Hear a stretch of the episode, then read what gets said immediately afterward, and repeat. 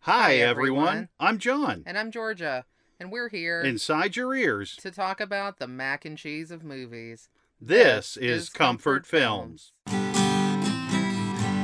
Hello, everyone, and welcome to episode seven of Comfort Films podcast. This is the Ghostbusters episode. Yes, it is. Uh, thank you to everyone who's been listening. And if you're new to us this week, welcome. Uh, we did a really fun thing to tie in with last week's Back to the Future episode, where over the weekend we went out and we shot some photos at some of the filming locations. And we were fortunate enough to have Paul from This Week in the 80s on YouTube share our post on his social media. Thank you, Paul. Thank you, Paul. And everyone, uh, go to YouTube and check out his amazing show. If you're kind of an 80s movie junkie, I guarantee you'll love it. He kind of goes week by week and talks about what all came out in the 80s each week, and you will cry for the state of movies today. Music and movies, which is really cool. That's awesome. Yeah, yeah. But yeah, you'll just, you know, you'll have envy of the 80s people who got to have all this great uh, media. And then also, uh, Gamble House played the role of Doc Brown's exterior home in 1955. Mhm. Shared uh, one of our pictures as well that we took there. And that is in Pasadena. It's an amazing example of American craftsman style architecture, which is actually my favorite kind. So it was wonderful to go out and see that. Um, and we really appreciate them sharing our photo. That was awesome. It was great. And they added a little Doc Brown on the stairs of the house. So yeah, upgrade. Right? That was really funny. We we both had a real big laugh about that. Yeah. Very cool people over there. Thank you so, so much. You are awesome. Yeah. And Paul, thank you too. Definitely. Um, so if you have been with us before, you know this, but if you're new, please be aware that we do uh, spoilers here. So we're going to start with the synopsis, uh, which will give away any and everything about the movie. So if you haven't seen Ghostbusters, please check it out. Um, and also check yourself, because how did that happen? I mean, I know. and that's coming from me who didn't see E.T. until it was re-released in theaters. So. At this point, I think E.T. is more forgivable than Ghostbusters. I fully agree with you. yeah. I think Ghostbusters is uh you, you have to have seen Ghostbusters. so- seminal. I would use the word seminal. But yeah, if you haven't, please do that uh, and then come back to us. Uh, so John's gonna read a synopsis. All right, everyone, hang on. Here comes the synopsis of 1984's Ghostbusters, directed by Ivan Reitman. In New York City, three university employed paranormal researchers Ray Stantz, played by Dan Aykroyd, Egon Spengler, played by Harold Ramis, and Peter Venkman, played by Bill Murray, are fired from their jobs just as they discover incontrovertible evidence of ghosts.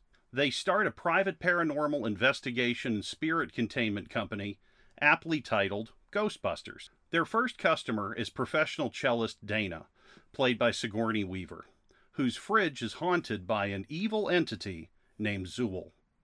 Venkman is instantly infatuated with Dana, and he goes to her apartment to investigate, while Ray and Egon hit the books. Later that night, the Ghostbusters get a call from an upscale hotel that is having a serious haunting problem, and it's the perfect opportunity for the guys to try out their new ghost containment equipment. Egon quickly notes a minor fact he'd left out before. If the containment streams from the proton packs are crossed, it will cause total protonic reversal and kill them in a spectacularly painful fashion. After causing significant damage to the hotel, they manage to trap the green potato shaped ghost named Slimer. The Ghostbusters triumphantly exit the hotel with a healthy fee for services rendered, and calls pour in from all over the world as fast as their receptionist Janine, played by Annie Potts, can answer them. The workload becomes so heavy that the guys hire a fourth Ghostbuster, Winston Zeddemore, played by Ernie Hudson. Peter Venkman meets back up with Dana to advise her that they've located information on Zuul, a demigod and the minion of Gozer worshipped by the Hittites, Mesopotamians, and Sumerians. That night, Dana becomes possessed by the gatekeeper Zool, and her pest of a neighbor, Louis Tully, played by Rick Moranis, becomes possessed by another monster, Keymaster Vinz Clortho. Running wildly through Central Park, Vinz is picked up by the police and brought to the Ghostbusters. Ray discovers structural anomalies in Dana's building that serve as a gateway to the beyond, and he and Winston discuss whether current events could point to a biblical end time scenario. Demonstrating the worst possible timing, the EPA raids the Ghostbusters building and orders the containment field to be shut down, releasing unimaginable amounts of ghostly energy. Ghosts descend on every corner of the city, with a great number congregating at Dana's building. Vinz Clortho escapes in the chaos to unite himself with the gatekeeper and bring about the arrival of Gozer. The Ghostbusters head to the roof of Dana's building and order Gozer to return to her place of origin, but she refuses to negotiate with non gods. After they try, and fail, to contain Gozer, she invites them to choose the form of their destructor. Peter tells the group not to think of anything, but Ray fails, and the group is attacked by a King Kong sized, Stay Puft marshmallow man. They shoot at the marshmallow man, but only manage to set him on fire. The group discusses their options, and Egon says that crossing the streams to reverse the particle flow through the gate is the only way to send Gozer back. All four men agree on the plan in spite of the great risk to their lives, and they succeed, blowing the roof off of the building and obliterating the Stay Puft Marshmallow Man, who turns into liquefied marshmallow fluff. Both Dana and Louis survived inside the baked husks of Vinz Clortho and Zuul. Dana finally succumbs to Venkman's charms, and the Ghostbusters descend to the street to join the citywide celebration. So, when we went to talk about who chose this movie, we forgot Yeah, because we probably both did. it's just one that, I, I mean, it's always there. You always think of it. It's like you've always seen it. You were born seeing it. Yeah, you know? exactly. No. I mean, and I guess that's what I would ask. I think both of us is why did we choose the movie? I'd say I chose this movie because it was a lot of the old SNL greats. You know, in my family, everyone was a huge fan of Bill Murray, Dan Aykroyd, all those guys that, that came up at the beginning of Saturday Night Live. So it was it was a shoe in. You know, that was just like a definite for us. Yeah. And it was rated PG. So that was great. I mean, it was a hole in one for us. So, I mean, going to see that movie with my parents, an absolute great time. You remember the song, you know, the Ghostbusters of song. course, every kid was running around singing that Yeah, in 84. that was the coolest song that there was at the time. And all the music in the show is really strong. Yeah. I mean, when we go back, I look through at the list of people that play on this, and I'm like, holy smokes, there's a lot. yeah. You know? I was taking a look at Spotify, and I was like, I'm going to play these songs. Yeah. There's more good than I. I mean, I only remember the Ray Parker because it's super iconic. Well, it's, yeah, there's that. There's that song Saving the Day by the Alessi Brothers. You know? Yes. That Saving the Day song. I'm like, yeah. Then there's Cleaning Up the Town by the Bus Boys. That one I shazammed because um, I thought it was so good this time. It's fantastic. The Bus Boys are the same people that did The Boys Are Back in Town for 48 hours. Mm. Oh, okay. Yes. There was a guy named Mick Smiley that sings a song called Magic. Very haunting song. At the end, when they have the containment unit explode, Yeah. you know, they have this really like kind of spooky song playing Magic. That's cool. Yeah. And I was like, I always wondered who did it. And guy's name is Mick Mick Smiley. Smiley, now we know. Yeah. So yeah, I think I would have picked this because I also am pretty sure I saw this with my whole family when- Mhm. when I was a kid. Yeah. Whether we actually went to the movies, which would have been very odd, but I think we might have, um, or just watched it at home on HBO. It was one of those things that somehow all five of us could agree on, which Mhm. was really difficult. That's great. to be honest. Yeah. I mean, I would have been six, I guess, when this came out. Um, and that would have made my sisters really little kiddos. They would have been like two, two or three. Oh, wow. Okay. Um, so yeah, it was. Uh, I guess they would have turned three. Wait, wait, this came out in June. this came out in June. I believe it was June 8th, 1984. Okay, so that was two days after their third birthday. Wow. Um, so they would have been little bits. Uh, Yeah. And we wouldn't have, you know, I don't know if they necessarily would remember us going out and see this, but I feel like we probably did. So, and again, yeah, my family didn't ever agree, agree on anything when I was growing up. hmm Um, we all like different stuff. Yeah. My mom and I seem to have similar tastes. My dad would kind of pivot toward more like martial arts type movies or science fictiony type things Okay. um, which I got into later in life. Mhm. But as a little kid, I was really not into those things that much. I mean, science fiction apart from maybe Star Wars. I was lucky because my family, we always agreed. We always agreed when we went to the movies. And that wasn't always the case when I was older. But when I was younger, it was like we just had this hive mind where we like just knew, okay, this is going to be a good one. That's lucky. Yeah, I mean, well, in this, the other reason that I think about this movie and, and that I chose it is we used to play this Ghostbusters game a lot when we were kids. Would each play one of the different characters. Yes. I would always be Venkman. You know, I was always really excited to do it. Because know? you wanted to be the funny wisecracker. Of course, I mean, Yeah. you know, watching these these great comedians, you know, great actors, you know, is something that I, I've done my whole life, and I, I started when I was young. Like my dad really turned me on to the right content to watch to train. Yeah, that's that's good. Yeah, it was well it's I always really appreciated that that really dry wit of of Peter Venkman and you know that was something that was like okay this is really cool. Yeah, he's know? got so many lines in this. Yeah. Um, well, I have to say that you're really lucky that your family was like of one mind about movies Yeah. because we used to argue about it the way you and me argue about where we're gonna eat for dinner. Those are intense discussions that we have. So holy wow. It gets ugly. Yeah. yeah. oh gosh. So generally speaking, I guess this is uh, we've done a horror movie already because we did the Lost Boys on Halloween. we did. This is more of a horror comedy. So what do you think about that genre? horror comedy is right up my alley because you, you like the scares and you like the laughs, right?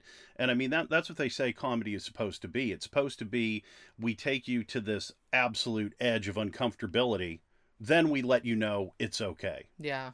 You know, that's where the, the release comes with the laugh.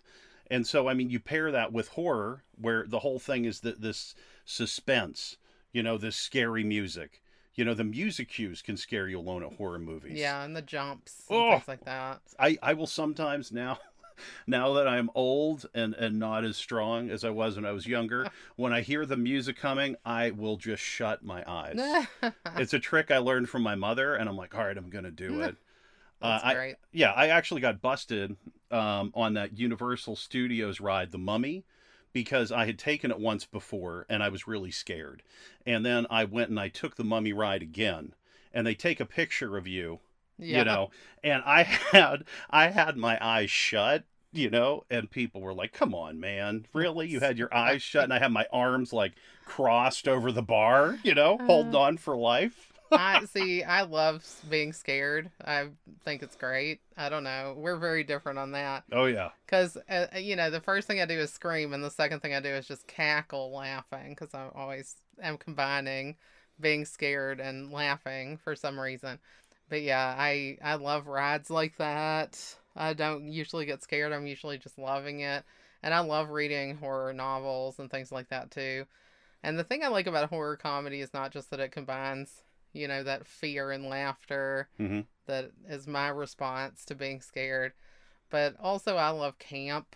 And this yes and, i it- love camp and horror comedies usually are quite campy. I don't think Ghostbusters is really that campy. not to me It's pretty mainstream. Yeah. But I do I do love a campy horror comedy like Ghoulies, yes uh, something like that, where they're coming up out of the toilet, tiny monsters. when you see tiny monsters coming up out of the toilet and that is your poster for Yeah. not you know one but two films and then the third film the the ghoulies go to college Yes, of course they do. And they have- why wouldn't they? and they have their little hats I on I can't stand it. oh It's the best. What a great franchise. I mean, yeah, if there's little monsters coming out of a toilet on the cover, that's a must see film for me. I'm like, throw it in the cart. We're buying it. Critters, another one. Critters. Oh my gosh. The hard part with Critters is I don't want the critters to lose. The critters are my favorite part because they're so entertaining. They're ridiculous. and why are they kind of cute? I don't understand. I don't know. that. They're like little fuzz balls. But they're spikes. But I like I like Tremors. Tremors, Tremors is is great. movie. Yep. Um, I mean, I like a lot of really campy kind of horror movies. Motel Hell, Mother's Day. hmm I mean, I go a little bit harder than you. Yeah. with some garbagey kind of movies, but I really like them. Well, you and I like bonded. lower budget and more junk, the better. I kind of love that stuff. We bonded over, you know, a junk movie. Yes, this is true. Although I haven't seen it in a long time, so maybe it's less junky than we thought. But the first day that John and I met, um, we met because I was auditioning to be in some plays that he was producing with his theater company in Boston. And uh, after the casting was done and everything, uh, we went out to dinner Yep. and we were talking about movies. And John starts talking about this movie that he assumes no one has ever seen. And he says, Oh, you know, there's this weird guy who's escaped from a mental institution and he walks around with a little sickle and just goes up to people and is like, No drugs, no sex. And I'm like, Happy Hell Night? and oh yeah. John like couldn't believe I'd seen it, and that's when we probably knew we were gonna get married. Exactly. That's when I knew she was the one. I'm like, she knew Happy Hell Night. You know, I mean Uh. that movie. I I love. I love it. Like Yeah. you know, I say it's junky, but I mean it in a wonderfully loving way, like a, a Yes. big bowl of Cheetos. You know, Yeah, like oh, junk yeah. food. This is my kind of junk Yeah, right no, here. I say that in no form of an insult No. whatsoever. This is high praise. yeah, Like if this is something that like I had my name on, I would dance in the street. Yeah. I would show everyone this. I would be thrilled. And this is another one. That's another movie that my family all came together on. By that time, it was my stepdad rather than my dad. My dad would have hated Happy Hell Night, but my stepdad was into camp and comedy and things like that. So I think the first time I saw that movie, they were picking us up from a weekend at our dad's. And they said, Oh, we just saw this movie and you have to see it. And they had taped it so that we could watch it as soon as we got home. And we all just laughed to death all night watching that crazy movie. It's perfect. I Yeah. mean, yeah, yeah. No TV is one of his Yeah. other killing things, and then he No has the song. Yeah. Well, they, then they made it into like a punk song, right? At the end, like they have they sample the killer going like Oh, no it's- sex, no TV, and then a like happy hell night kind of chorus. It's a groovy tune. It's great. yeah, But yeah, so go see that movie too. We're not doing a podcast about that, at No. least right now. yeah. You never know. In the future, it could come. Well, and you know, one other thing I'll say, just while we're on horror comedy, is I was very lucky because my father was extremely funny, and in the way that you would watch RiffTrax, MST3K, anything like that, my father would always have a running commentary with horror movies, and it was so funny. Like he would come up with the greatest stuff. Yeah. And so I have a great association, you know, with these movies because I just remember the imagination and the humor that he brought to these things. That's awesome. Yeah, my mom is kind of like that too. Um, I remember when we were watching Halloween H2O, I think, in the theater, hmm and it was just kind of ridiculous. My mom is definitely who I got the laughing at scary movies thing from. Yeah.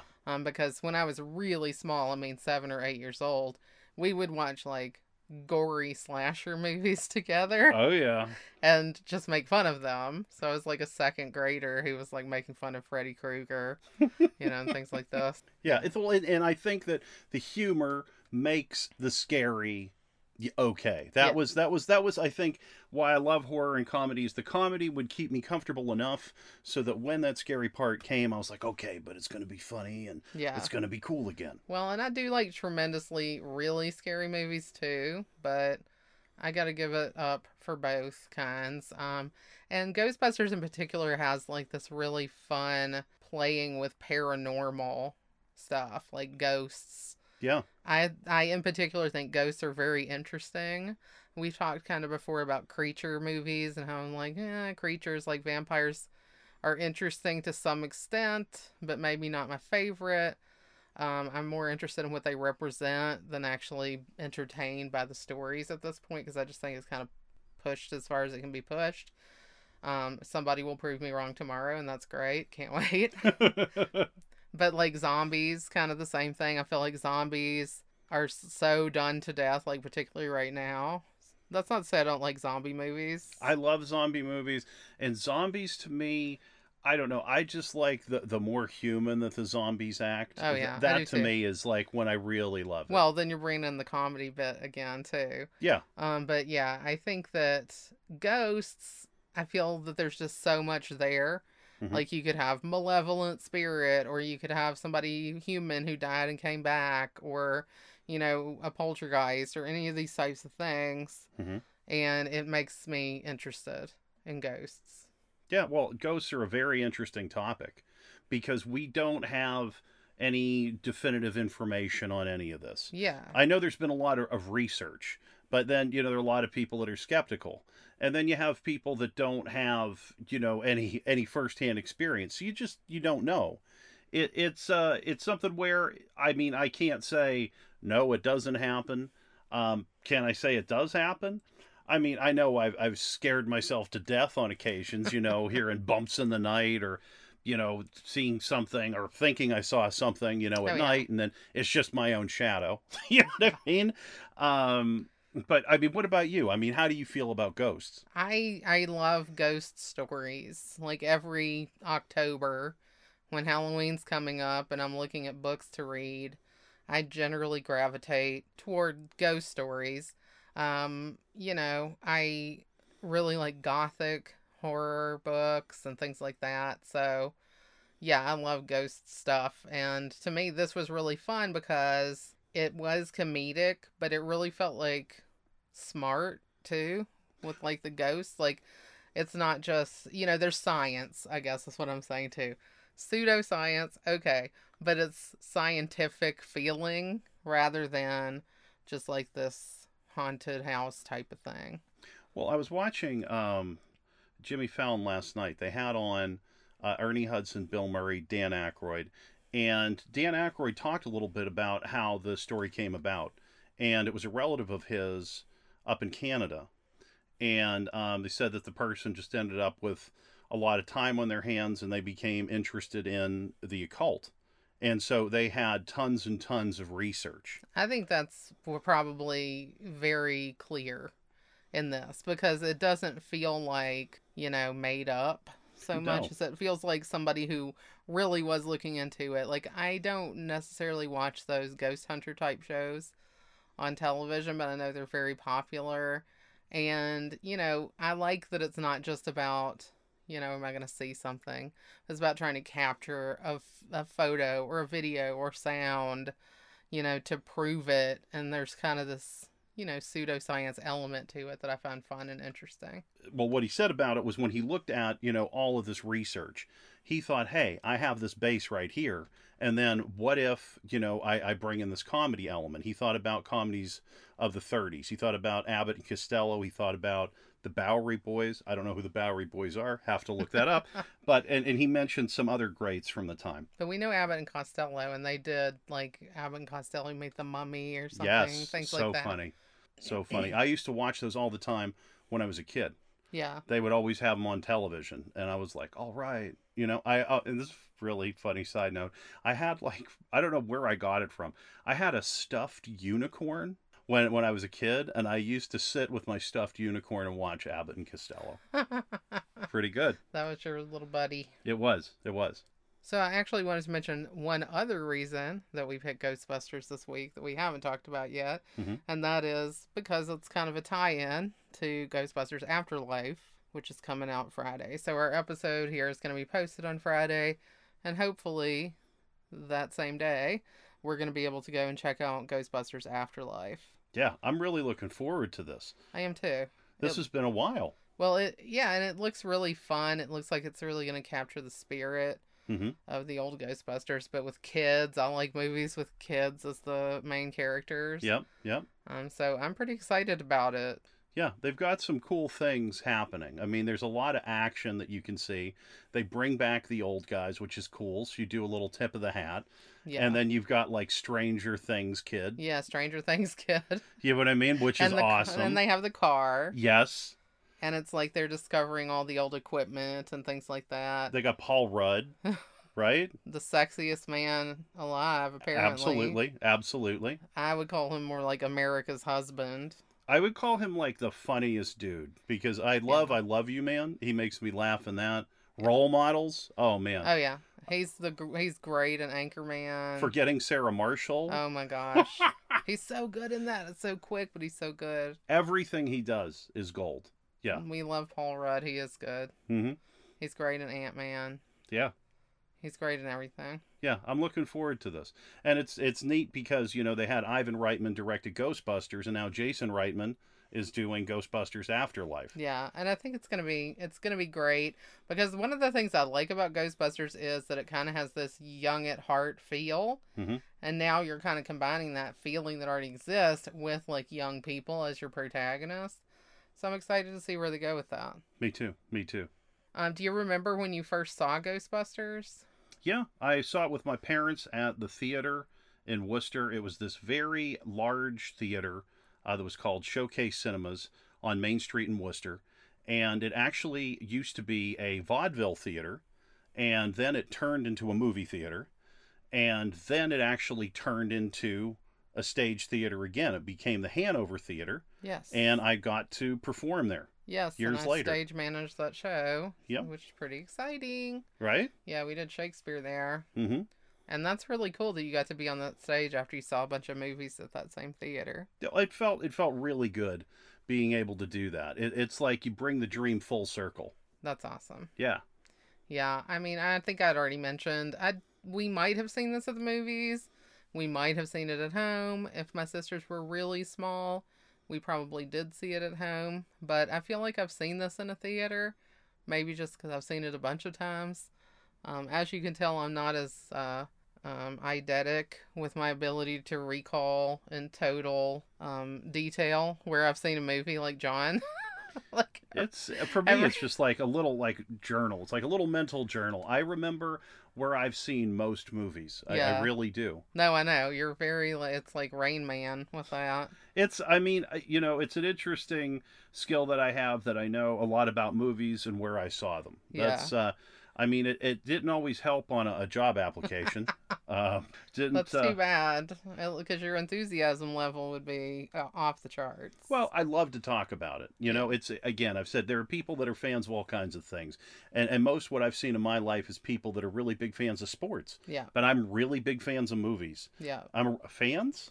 You're I'm really big. I'm more you're than so one. into it that you're multiple fans. Correct. I'm multiple fans of movies, and I just, you know, all of it. I, I'm interested in the production, you know, the inception, the creation, all the different levels, you know, the the people that are acting it, the people that are shooting it, the people that create the effects. Yes, I, I love that stuff, and I love the trivia behind the movies. yes. Like when I'm watching a movie now, I'm usually kind of doing two screens, like looking at the trivia, kind of like my own pop up video. So, who's your favorite character in Ghostbusters? I would have to say my favorite character is Winston Zeddemore. Awesome. Yeah. I like him because he's down to business. He just comes in, you know, and he's ready to do the job. I mean, I'm I'm going to jump the gun here because I know this is a few points down, but you know, my my favorite line in the movie comes from Winston when he's at his job interview, and you know, Janine, played by Annie Potts, is interviewing him and going through this litany of all of this the, these ghost terminology and say, Do you believe in this? Do you believe in this? Do you believe in this? Do you believe in this? He looks at her and he goes, You know, if there's a steady paycheck in it, I'll believe whatever you want. yeah, I mean, that's relatable. I think we've all been there. absolutely. And I, I just really, I love it. I love how straightforward he is. He is like the solid rock of the whole team. Yes. He's he's the most normal guy. He's the most grounded guy, and he goes through this adventure where he's heading to the apocalypse. He's Yeah. hanging out with Dan Aykroyd.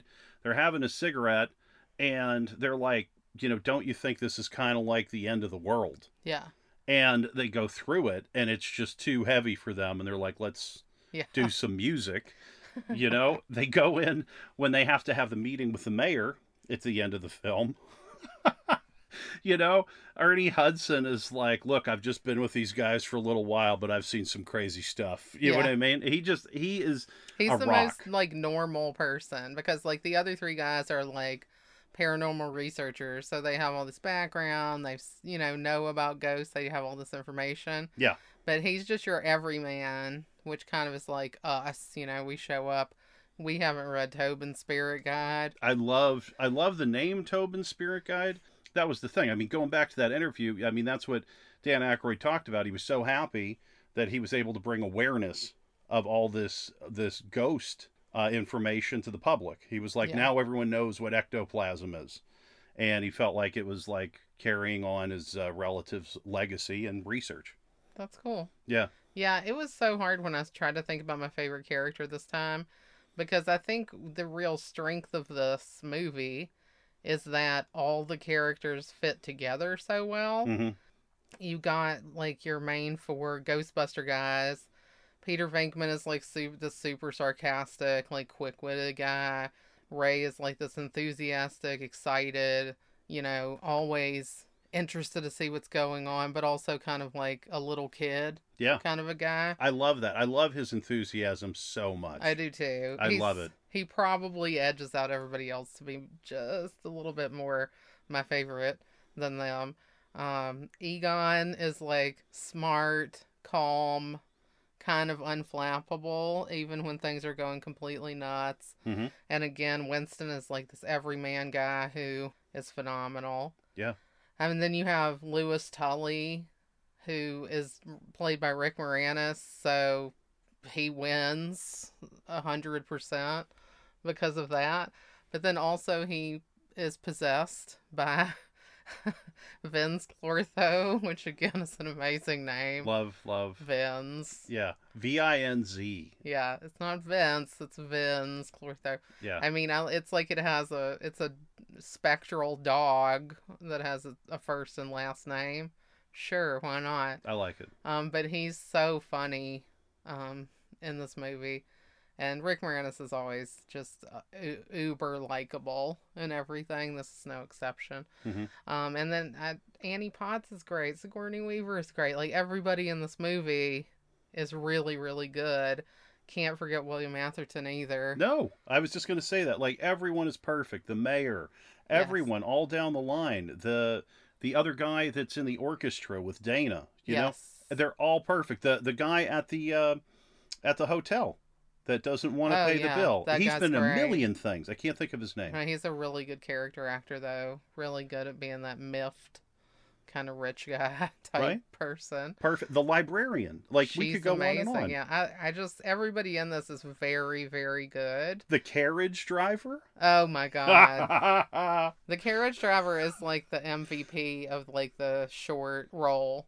yeah. Like he's he's in it for a millisecond, and it's hilarious. His line i mean I, I guess i'm just going to have to mention it because it's just too darn funny. So i mean you know rick moranis is you know possessed at this point and he runs over to this horse that's a you know attached to a buggy and he starts talking to this horse about you know what's going to happen you know in this apocalypse. And how they're going to take over and that this the slaves will become the masters because he thinks that the sl- horse is like an enslaved um, entity. Yep. And then he like, and, and then the guy that, that has the buggy is like, "Hey pal, you know what? What are you doing?" And so Vinz Clortho, Rick Moranis, like looks at him, his eyes turn red, and he's like, go, go, go, go, go, go, go, go. Yeah. like kind of growls at him. Yeah. And then he goes back to talking to the horse for a second, and then. You know, Moranis runs away and like trips over what looks like some groceries Yeah. on the ground. Somebody's grocery bag. and he goes away just stumbling. And then the guy you know the driver of the buggy goes what an asshole But his delivery is like so New Yorky and like Yeah, I'm it's losing. just- it's perfect. i lose a lot of it because i don't have that accent but that guy the look of disgust Uh, he hates it. the delivery yeah I mean, and living in a city, I get it. Like, you know, any given day, I could be looking at Vinz Clortho out on the streets and just being annoyed. You know, I wouldn't know that it was a chaotic, apocalyptic episode.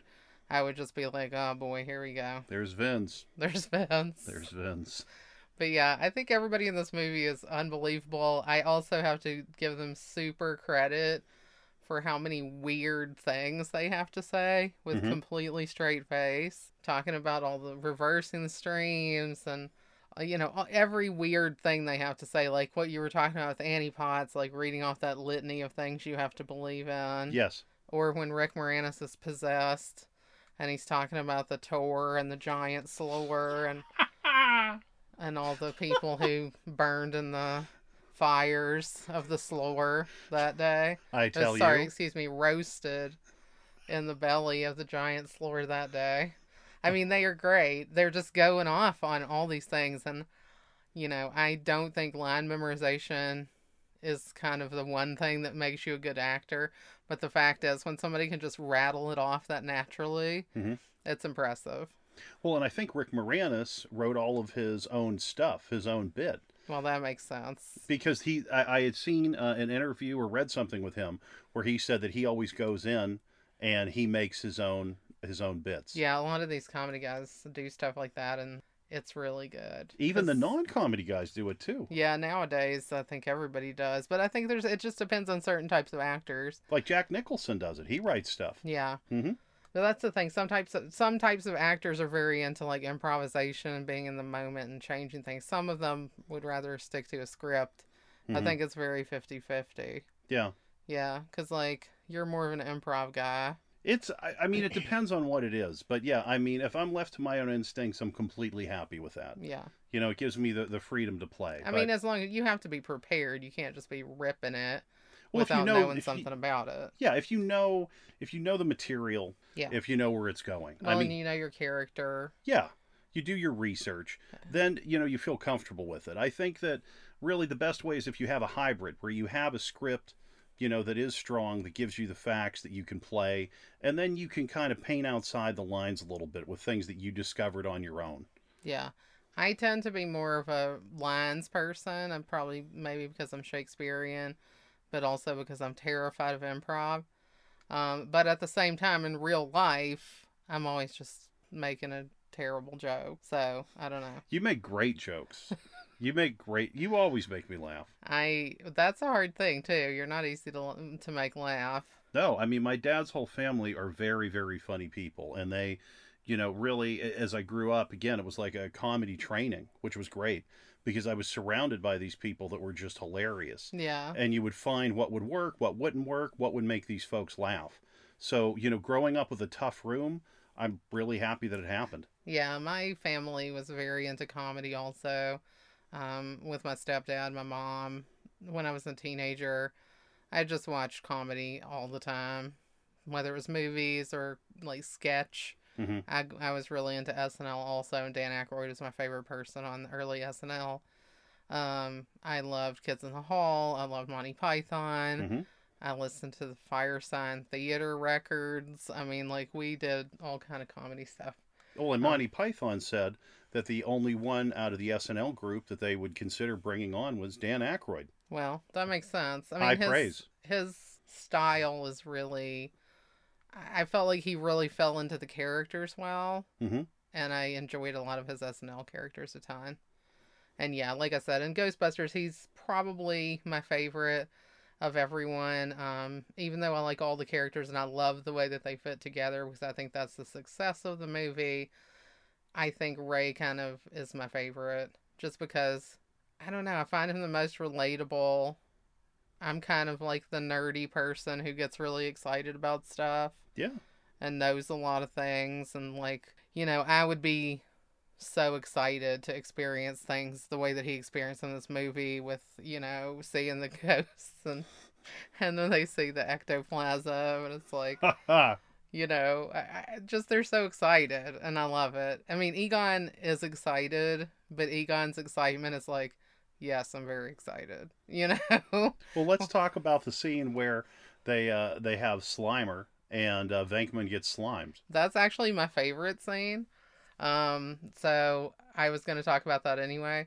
But the hotel scene is my favorite. Um, I think it's hilarious. It's Mhm. so funny on so many levels.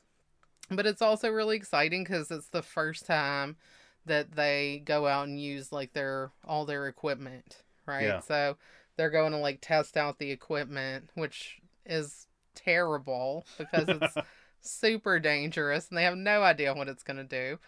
But this is, you know, their chance. So they go to this hotel that's being haunted by Slimer, which is this ghost that's shaped like a potato and very bright green and keeps eating food that's left out. Yeah, everything. And I think Venkman actually calls him a spud.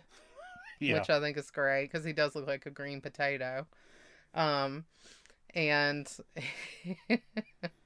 he slimes Peter, so he uh, Slimer kind of runs through Venkman, Yeah. and leaves him covered in this disgusting goop. And so Ray finds him kind of laid out on the floor, covered in slime. What does he say? I can't even remember. Well, he, he goes to him. You know, it's like you see Bill Murray on the floor and he's kind of writhing, and Dan Aykroyd goes over and he goes, "What happened?" And Venkman's like, "He slimed me," and he's like, uh, Oh yes, and then that's what I was gonna say. Egon is like, "Oh great, save me some." "Yeah." It's well, it's a twofer because Aykroyd is excited that he was slimed. yes, So you get the one, and then he gets he gets Spengler on the horn. yeah, And and, he- he's psyched too. Yeah, And that's the great part. Like any uh, the other two could have been slimed, and they probably would have thought it was amazing. oh yeah. But Venkman is the one who didn't want to get slimed, so of course he's the one that got slimed. He goes, "I feel so funky."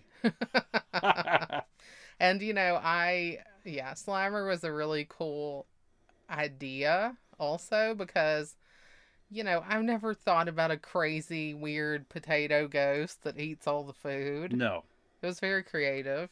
Yeah. And he was the character later in the real Ghostbusters cartoon, which I also liked. me too. Big Slimer fan. So I love that. And then I love how they go downstairs, they go into the ballroom, they shoot it all the way to to hell and back. And I mean, they're burning it down. Yeah, and then Venkman tries to just pull the uh, the tablecloth. He's like, "Oh, I always Oh, wanted yeah. to do this." What, and he- why? and You then know? he just he, he pulls the tablecloth off this fully set table. You know, everything falls except the flowers, and he's so proud. He's like, "The flowers are still standing." yeah. I love it because they cut away from him, and he, yeah, but you can still hear him say that in the background, and it's like funny.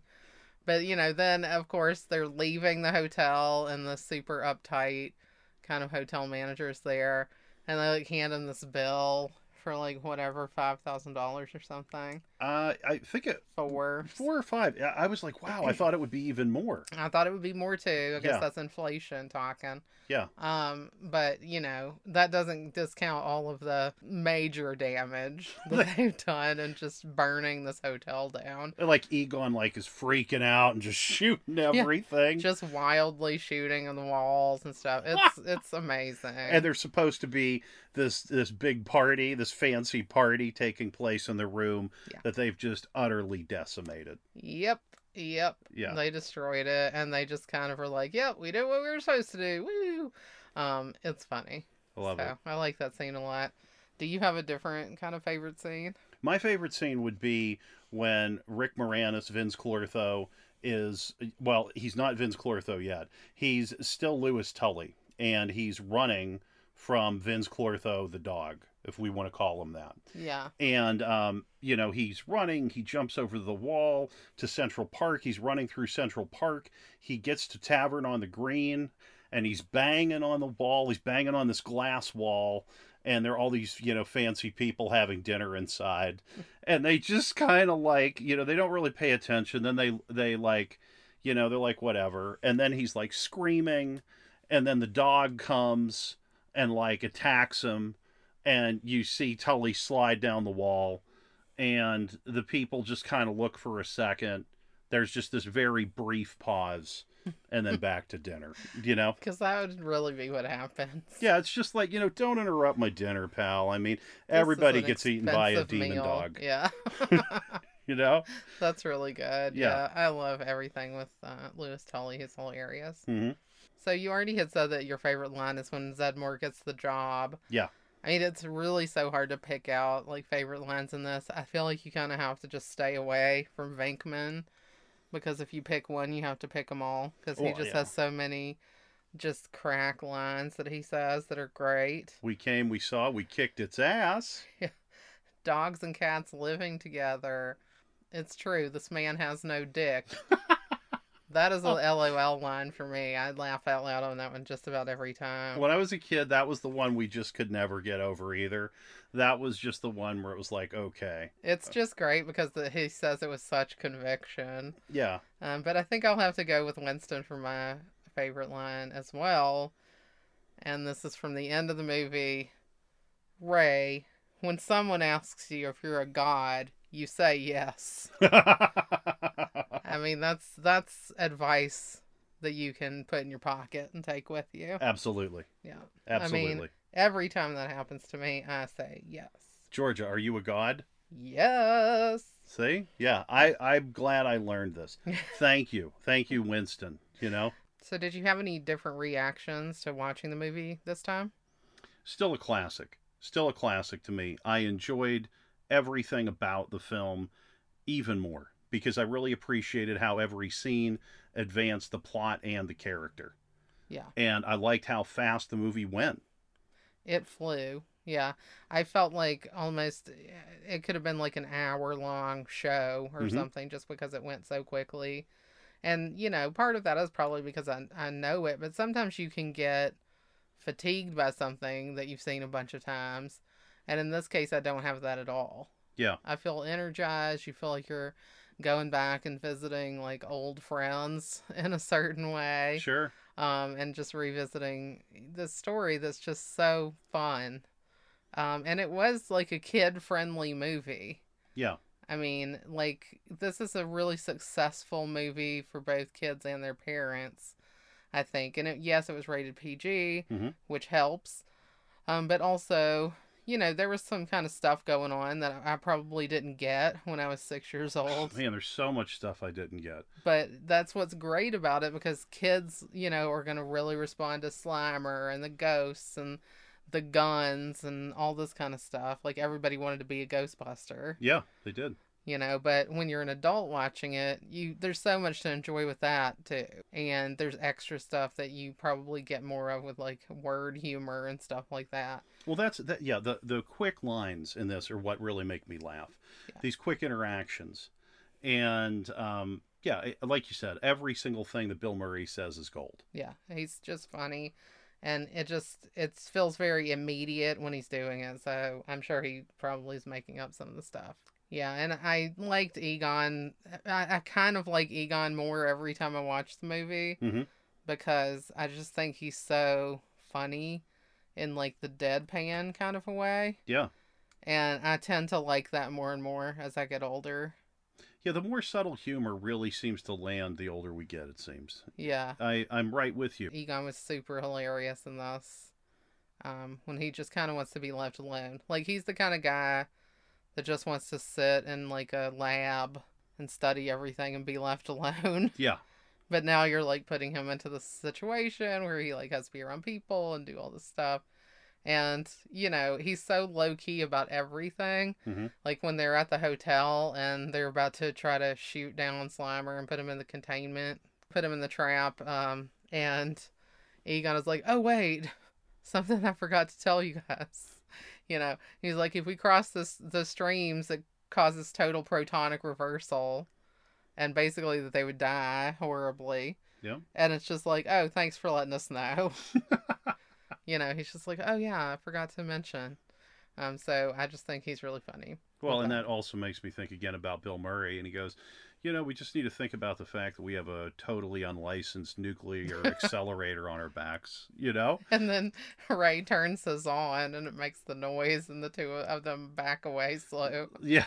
Like they don't want to be next to it. It was so funny. It's great. It, it's a yeah. This is just this is a really good movie. We're really lucky because we had you know this film you know which was great. Then we got a sequel, right? And then we had the cartoon, right? The real Ghostbusters cartoon, yeah. Correct. There was another cartoon called The Ghostbusters, which was based on another property. And I remember watching that and thinking, what is this? Yeah, I was confused by it as a kid. Because it was on at the same time that the real Ghostbusters was on. Really, it was not the same yeah, time. they were Oh, both. wow. They both came out in 1986. Um, and the real Ghostbusters was basically a spinoff of this, except people looked really weird. That was what I thought was funny, is that Ray in the real Ghostbusters looked a lot like Dan Aykroyd. Egon had like this weird blonde bouffant hairdo. Yeah, it looked like a like a tube of hair. Yeah, I remember this. So strange. I always wonder if you could surf through that. You know? it did look like a curl, like a surf curl, Like the barrel. We could surf the barrel of Egon's And hair. like Janine was on that, and she looked just like Annie Potts, but like for Egon, they somehow gave him this weird pompadour yeah. hairdo, and it was super blonde, and I was confused um, as to why that was happening. But you know, hey, it was a good cartoon. They had Slammer. I like that. Yeah. That was fun. And then we got, you know, a bunch of toys from that, which was awesome. I think at one point I might have actually had Ecto 1. Oh, that's really cool. I would have hated you. Well, actually, uh, maybe I just played with my friends because I don't think I would have ever gotten rid of it if I had it. Yeah, I think I think one of my friends must have had it. The Ecto one was super cool. I Great was very idea. into that. So then we had the reboot in 2016, the all-female reboot, Yes, which was fantastic. We just rewatched that again. There's a lot of laughs in that. And I actually got, I think I had kind of forgotten how similar that one is as far as the story structure hmm um, to the original 84 Ghostbusters. And it was really funny and really funny women in that. Yeah. Melissa McCarthy, Kristen Wiig, Kate McKinnon. And I think both of our favorite in that movie, Leslie Jones. Yes, Probably my favorite person in real life. Pretty she's much. so funny. She's hilarious. Her Instagram kills me. Yeah. I mean, her she's the best Olympics announcer there is. Oh yeah, I love her. And in in Ghostbusters, she was so great because again, it's like this everyman character, kind of like Winston. hmm She starts to work for them, but she's like the outsider. The other three women know a ton about paranormal things and paranormal activities. She doesn't. She's just kind of your standard person who works in the uh, subway yeah. and starts working for them instead. And I just think she's so funny because she just sees things in a fresh way. Yeah.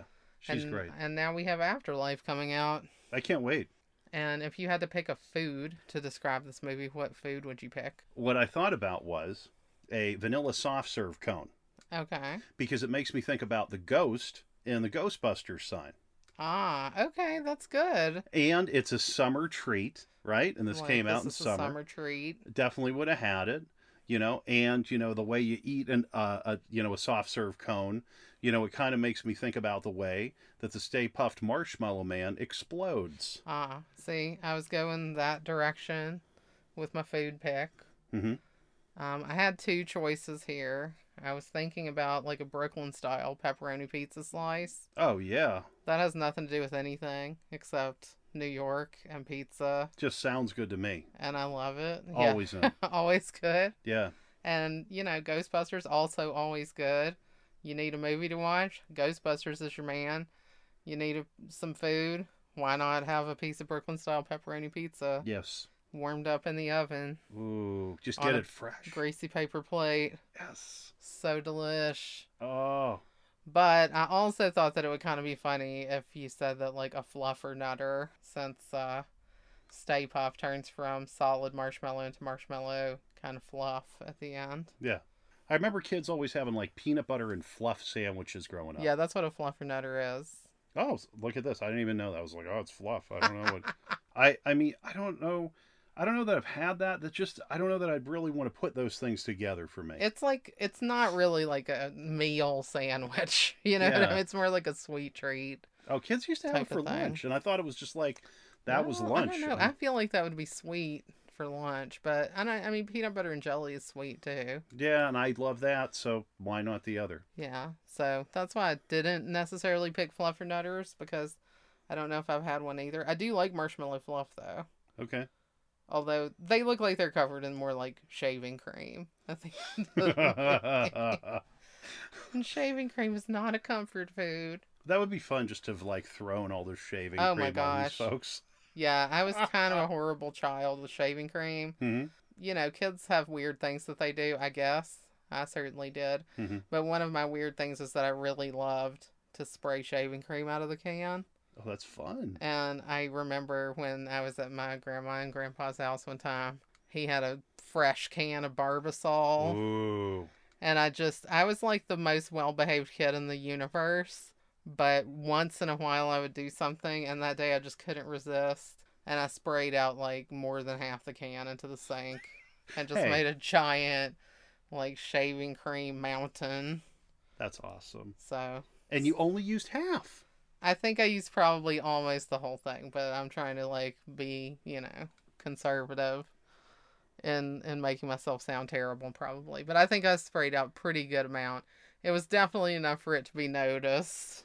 Hey, I would have done it. I, it's it's just a fun thing, and it's one of those really satisfying things, especially when you're a kid. It's just you're like, wow, this is great. And if you did that now when you're older, people would not be like, oh, you're just a kid. They'd be like, You're you know, crazy. you're a real Well- jerk, pal. But you can probably get a, a can of Barbasol for a buck at the dollar store now. So just go get one, spray it in the sink. You just wasted a whole lot of shaving cream, I guess, and water, but maybe you had a satisfying experience. I don't know. Let's just do it. Let's just get some. I think we should do it. I've already done it once in my life, so I'll get you another one, and like you can just do the whole thing. that's just like it's just like your special occasion. Like, Yeah, for your I'm gonna birthday. get myself a can of Barbasol and spray the whole thing into the sink. Maybe you could do it like for Thanksgiving. Just do a little on the turkey. No, Just give it gross. to shave the turkey. Oh no. I don't- could you even? Oh, that would be really Oh gosh, gross. that's stank. That's super nasty. We went real bad there. Yeah. We're supposed to be talking about comfort food, comfort films. This is now like you're talking about bogus. shaving a turkey. that went went real ugly, John. Hey man, I'm sorry. I'm sorry. All right. Well, speaking of turkeys, mm-hmm. next week is Thanksgiving, Yes, it is. and uh, uh, we usually release on a Friday, but in honor of the holiday. We're going to do a special Thanksgiving episode that we're going to drop on Thursday. Mm-hmm. of the fantastic seminal Thanksgiving film Planes, Trains, and Automobiles, Woohoo! starring Steve Martin and John Candy, Yes. two other sketch comedy greats. Yeah. And Steve just- Martin and Dan Aykroyd, Wild and Crazy Guys. Mm-hmm. John Candy, SCTV. And I read trivia that said that each one of them thinks that's their best movie. Wow, that's really interesting. Yep. I think it's a great movie as well. I think that I've watched it way more since I've been with you because I know you love it. Love it to death. You're kind of like a weird fusion of Steve Martin and John Candy Isn't as a human. So maybe that's why. It's like your two alter egos split off and made a movie together. Mm-hmm. That would really be good. That's the movie I want to see. John Macy and John Macy on the road together. I don't know if the world's ready for that one, Georgia. well, we'll see. we'll see. Maybe I'll write that movie. We'll see what happens. All right. All right, folks. Well, we hope that you have a wonderful rest of your week and Yes. a wonderful Thanksgiving holiday. Be safe if you're traveling. Please. Uh, I hope you enjoy lots of time off and lots of time with family and doing the things that you love. Watch a couple movies. Let us know what they are. Um, I'd love to hear what other people's favorite Thanksgiving films are. Yeah. Because I'm always looking for a good Thanksgiving movie. Same here. I feel like there's a you know so many Christmas movies um, that we watch over and over, but very few Thanksgiving. It's always great to have a movie suited to the occasion. Yes, absolutely, especially when you're doing a family event Mhm. because everybody can just sit around and watch a movie together, and really, it's a nice way to spend time together Mhm. and enjoy yourselves, especially after you stuff yourself with food Yeah. and you're not really up for being able to talk. you can watch Steve Martin and John Candy instead. And I'll take down like the last of the hot dinner rolls. you Yeah. Ah, yes. and I'll just eat, you know, all the pe- pecan pie, I guess. Ooh, That's the best part of the meal. looking forward to this. Yeah. So, everyone, early happy Thanksgiving. Uh, we'll be back on Thanksgiving with planes, trains. Very stoked. Yeah. And stay comfy. Stay comfy.